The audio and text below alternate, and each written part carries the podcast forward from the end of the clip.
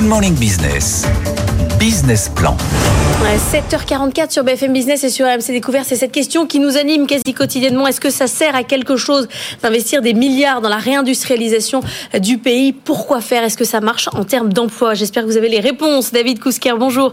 Vous êtes le créateur et gérant de Trendeo. Vous avez analysé sur les dernières années l'impact de la réindustrialisation. Est-ce que ça marche en termes de création d'emplois? À combien d'usines on en est? Est-ce que vous voyez, c'est que sur l'année 2023, globalement, on est quand même sur un tassement. Oui, c'est reparti très fort en 2021, après la crise du Covid, avec des taux d'intérêt qui étaient bas, avec des subventions France Relance, France 2030, et donc un solde positif de 120 usines qui pouvaient penser qu'en 5 ans, on allait regagner toutes les usines qu'on avait perdues depuis 2009. Et on est passé de 120 usines nettes en 2021 à 23 en 2023. Ça baisse, et si la tendance continue, effectivement, on passera en négatif en 2024. Ouais. Et ça baisse des deux côtés, c'est-à-dire que il y a un petit peu plus de fermetures d'usines, et vous avez cité l'usine Lacroix ce matin, qui est un bon exemple de ce qui se passe quand l'économie se tend, avec des grands groupes qui rationalisent et qui décide de fermer des sites. Ça appartient à Colgate, la Javel Lacroix. Exactement. Et donc, quand la situation se tend, on voit ce genre de décision, de rationalisation qui se multiplie. Là, c'est pas encore le niveau de 2009, mais ça monte un petit peu. En sens inverse, ce qui se voit moins, c'est que il y a moins d'ouverture d'usines. Et ça, c'est silencieux. C'est-à-dire qu'on baisse en pression, on s'en rend pas très bien compte, mais c'est finalement tout aussi douloureux que les fermetures d'usines qui augmentent. Donc, par exemple, Carbio, ce qu'on a reçu ce matin, c'est l'arbre qui cache la forêt. C'est-à-dire qu'en fait, ces grands exemples, les Gigafactories, etc. Il faut faire attention à pas prendre ça pour une réalité généralisée.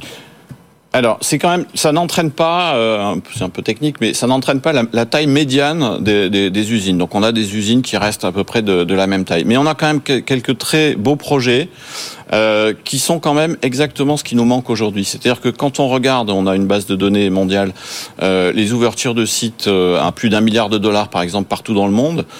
Il y a un problème européen, c'est qu'on n'a pas d'usine de grande taille, et il y a un problème français qui est encore plus fort. C'est-à-dire qu'au sein de l'Europe, ce problème-là spécifique est encore plus fort en France qu'ailleurs. Donc, même les gigafactories de batterie, là ? Alors, ce qu'on appelle gigafactories chez nous sont un peu plus petites qu'ailleurs. Mais c'est quand même un bon exemple. C'est exactement ce qu'il nous manquait et ce qu'il nous faut pour recréer un tissu industriel, parce que derrière les gigafactories, il y a des sous-traitants. Alors on dit elles sont bourrées de machines chinoises ou autres.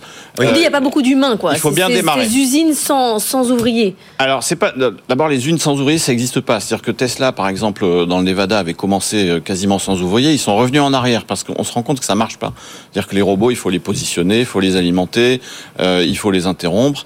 Donc il y a un peu moins de personnes par $1 million investis, par exemple. Mais quand même, c'est-à-dire que si on fait pas ça, si on fait pas ces nouvelles usines qui sont plus productives, et ben c'est nos anciennes usines avec plus de monde qui elles vont fermer et elles vont s'ouvrir ailleurs. Donc il faut massivement s'engager là-dedans. D'autant plus qu'il y a une opportunité, c'est qu'aujourd'hui on dit qu'il y a des difficultés de recrutement dans l'industrie, donc robotisons. D'ailleurs, on voit juste avec les Gigafactories la semaine dernière, on recevait à nouveau un des acteurs. C'est quand même des centaines d'emplois créés dans ces bassins d'emplois quand même. Absolument. Par $1 million, c'est un peu moins, mais c'est quand même des usines où il y a beaucoup de monde, et c'est exactement ce qu'il nous faut. Alors après, qu'est-ce qui nous manque encore ? Est-ce que c'est toujours ce problème de financement ? Est-ce que c'est le foncier qui est toujours trop cher ? Quand vous regardez, qu'est-ce qu'il faudrait faire pour accélérer ? Si seulement le foncier n'était que trop cher, ça irait encore, mais c'est qu'il n'est pas disponible bien souvent. Donc, quand on parle Gigafactory, on parle de sites de 200 à 400 hectares, 500 éventuellement. Aujourd'hui, on n'a pas ça disponible.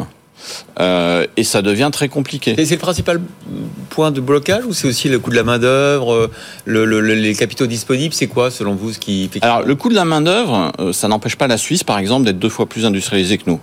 Et les salaires ils sont plus élevés. Donc et surtout quand les usines sont de plus en plus robotisées, le coût de la main d'œuvre ça joue, mais sur une fraction. Donc le foncier est important et pour plusieurs raisons. D'abord, il n'est pas disponible, c'est très compliqué de l'ouvrir et il y a de plus en plus de résistance. Ouais. Alors, on veut bien des usines, mais pas chez soi. Et ça, c'est dommage parce que à tout moment, il y a des gigafactories qui cherchent à s'implanter.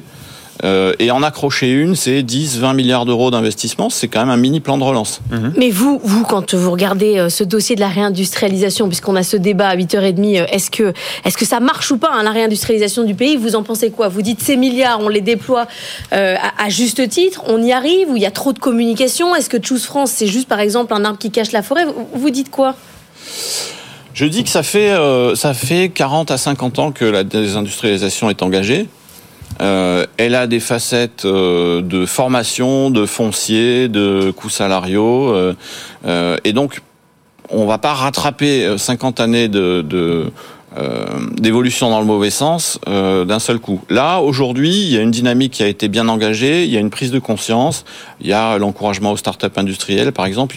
Sur des tas de dimensions, on fait des choses. Aujourd'hui, je dis simplement, ça ralentit, attention à pas caler. Est-ce que ça se fait au profit d'autres pays européens? Parce qu'on a vu qu'il y a cette course aux subventions, l'Europe a un peu desserré le carcan, et donc on voit qu'il y a une course, on l'a bien vu, quand on voulait du Intel, finalement Intel est allé en Allemagne.